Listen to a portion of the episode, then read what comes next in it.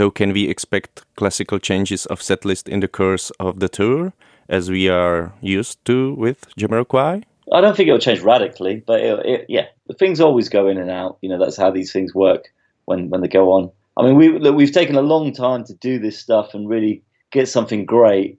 So we want people to feel, you know, we feel like we've got a really good set. So we want as many people to enjoy that as, as possible.